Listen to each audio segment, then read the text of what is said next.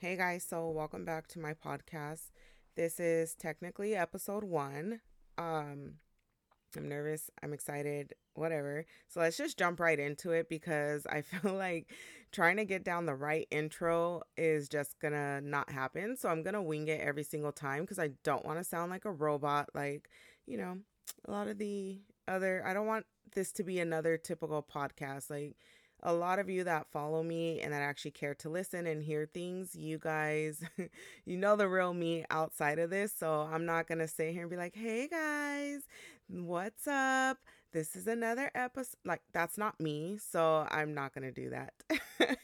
so let's just jump right into it and just say what it is. Um, so I did ask for some feedback. I did ask for some ideas on stuff you guys wanted to hear um, or stuff that you guys wanted me to kind of discuss or um, kind of give my opinion or thoughts about.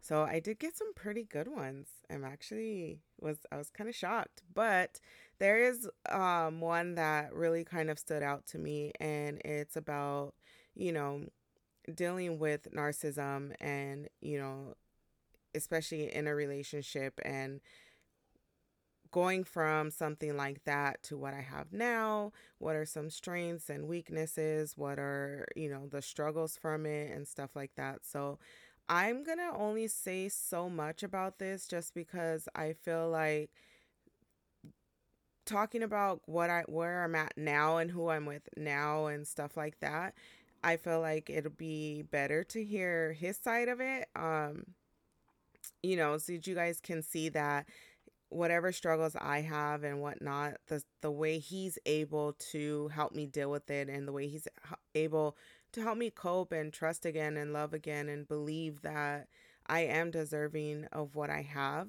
So let's hop right into it. Let's get to the point.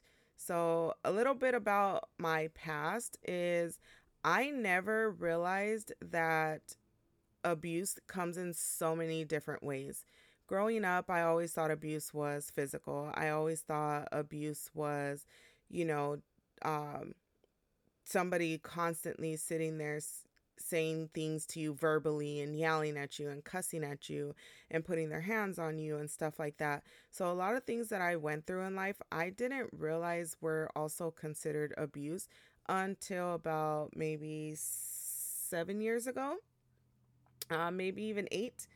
So, there was a lot of things that went on and I didn't realize the type of things that were these were considered abuse. They were considered narcissistic abuse and one of the biggest things that I struggled with um two of the biggest things actually was emotional abuse um or verbal, but I would say it was more emotional. So definitely emotional abu- abuse and then the other part of it was financial abuse.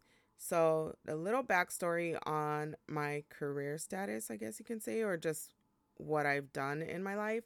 Um, aside from being a serial entrepreneur, I was a medical biller for seven years. Um, I did not go to school for it. I was able to train and grow on my own in the job that I was at at the time.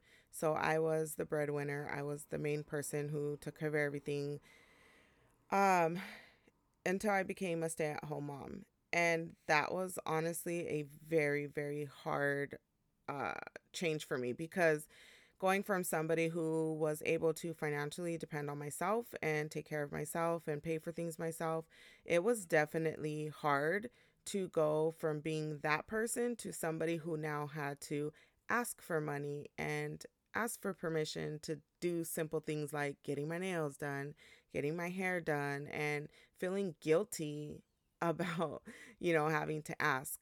So, definitely, um, I would say that those are some struggles that I still carry into today is the financial abuse part of it because I am although I have a husband who is very nurturing, very caring, very um takes very good care of home and and financially, physically, emotionally, but I struggle with allowing that.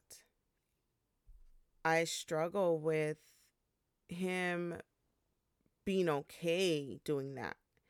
And that's where it's hard for me because even though he says, I got this, I can do this, do you need this? Do you need that? It's hard for me to say, yeah, I need X amount of money. Yes, I need this bill paid. Yes, I need help with this, or I want to get my hair done, or I want to get my nails done.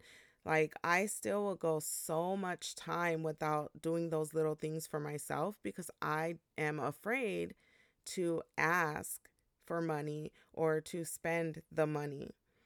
And it's not because he doesn't have it or because he doesn't want to do it or anything like that. It's because it's just what was instilled in my head was that I had no right. I had no rights to ask for things that I was not earning, basically.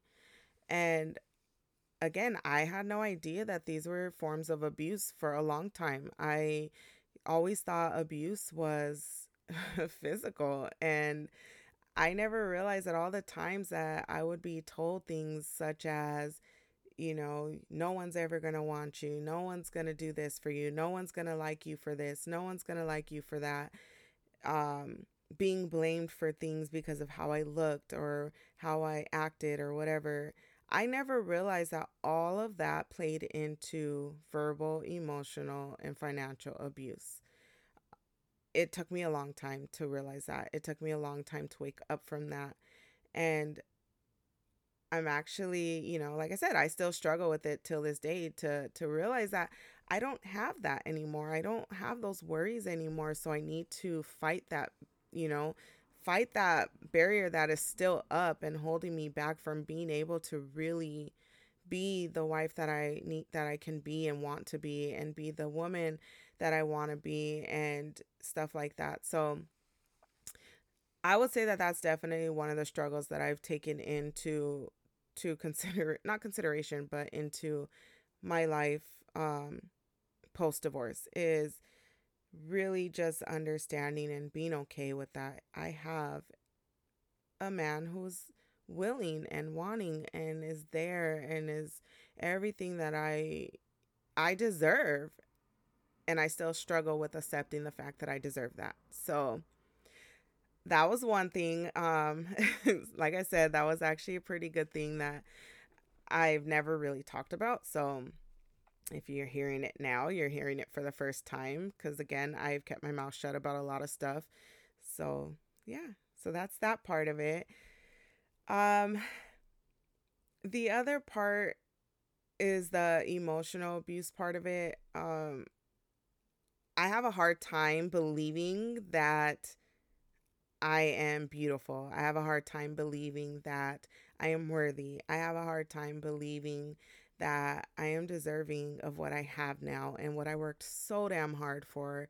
And it's still a struggle for me because I was always told and and this isn't even stuff that I was just told from a relationship standpoint. This is stuff that I was also told by family and friends and people that I thought loved me dearly. And one thing I can tell you is if this is some stuff that you are experiencing, no matter what people say, like if they're saying like I'm telling you this because I love you, I'm sorry, but a lot of negative stuff that people say because they love you and if you just kind of picture me right now, I am doing quotation marks. If they love you, they wouldn't say a lot of the things that they say and do. So it's easy for people to say, "Oh, you shouldn't wear that and I'm only telling you because I love you." No that is not a form of love. A form of love is saying, hey, you look really good today. You look really nice. I like that shirt on you. I like this. I like that. That's a form of love, not giving a negative and then trying to put it end it with a positive by saying I'm only saying it because I love you. So like I said, there's a lot of stuff that was told to me and I believed it. I you know, you can tell somebody something over and over and over again. And if they are weak and vulnerable, they're going to believe it.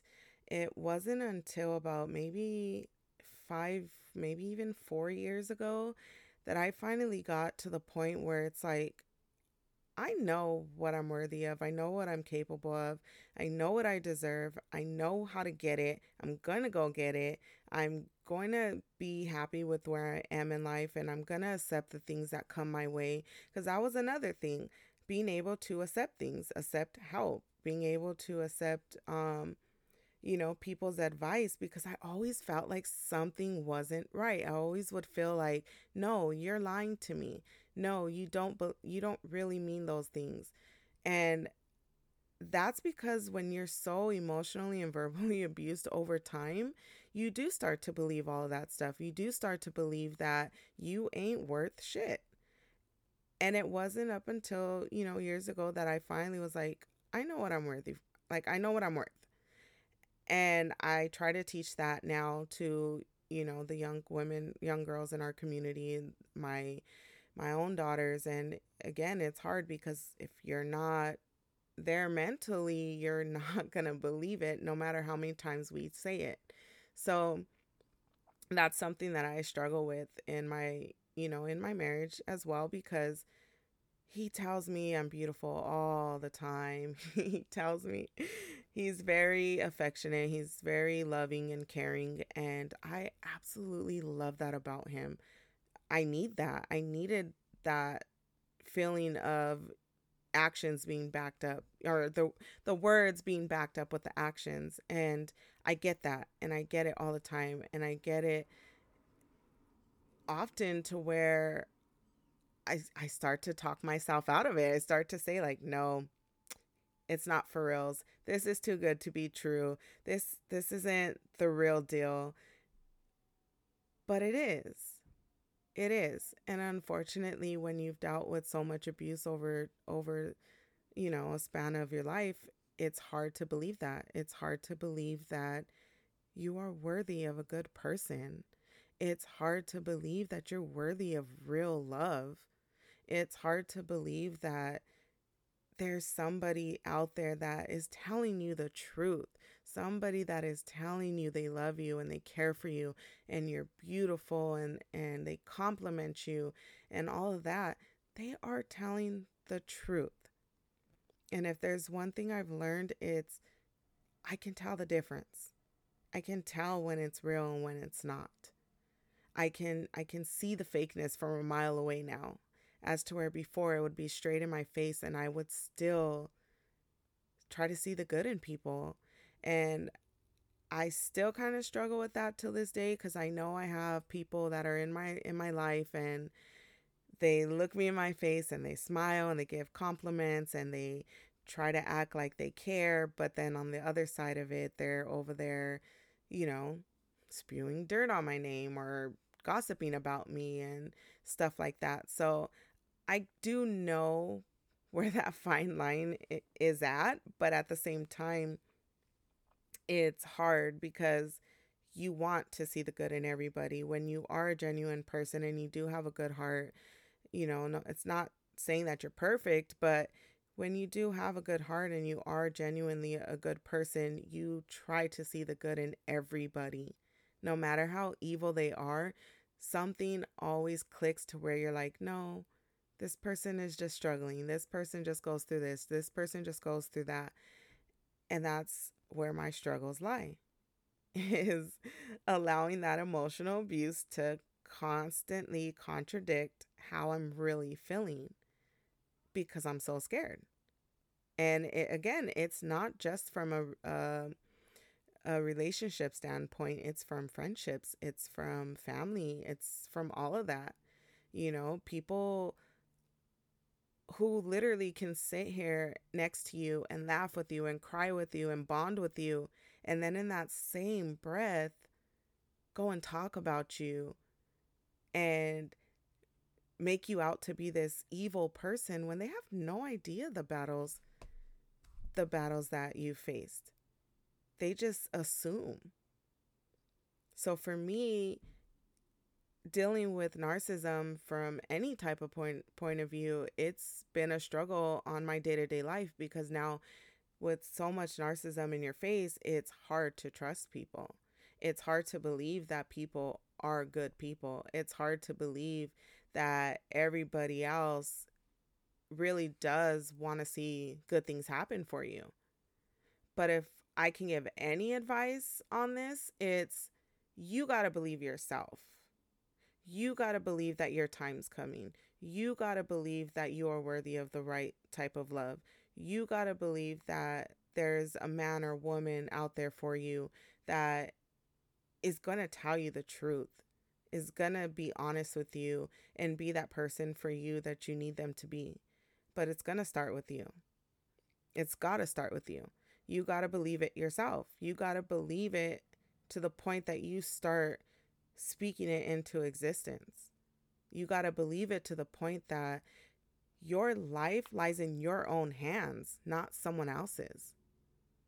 And once you start to realize that, and once you start to believe that, honestly, everything else kind of comes easy. So, dealing with emotional abuse, dealing with verbal abuse, dealing with narcissism, and just going through those battles, it held me back a lot. And still, sometimes till this day, also still holds me back. But it's also fuel for me it's also a feeling of I could do this. I could stand up. I can fight. I can be the person that I said I'm going to be. I can be that strong, independent woman that still allows a man to love her and take care of her because I'm worthy of that and because I'm deserving of that and because I've been through hell and fucking back to be where I am today. And because I believe that, I know that when it's my time and God says, Here, you've been waiting for this. Again, I'm not the most religious person, but I do believe that when He says, Here you go, I'm going to be ready to receive it. And that's because I had to start with me.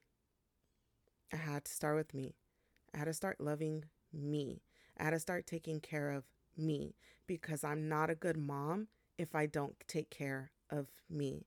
I'm not a good wife if I don't take care of me. I'm not a good friend, sister, daughter if I don't take care of me first. And one thing that I can honestly say that really, really hurt me a lot in my life is being told that I was selfish because I was taking care of me. You are not selfish for taking care of you. What's selfish is you not taking care of you and leaving your family and friends to deal with the pain of it after when you're no longer here. So that is it for episode one. Um, like I said, the other part of it, as far as my relationship and the questions about how I'm coping with it with my husband, I would much rather do an episode with him so that he can actually answer those questions because he's the one that sees it from the other side. So hopefully I can get him on the next episode or another episode soon. But yeah, love you guys. Thank you guys for tuning in, and I will catch you guys next week.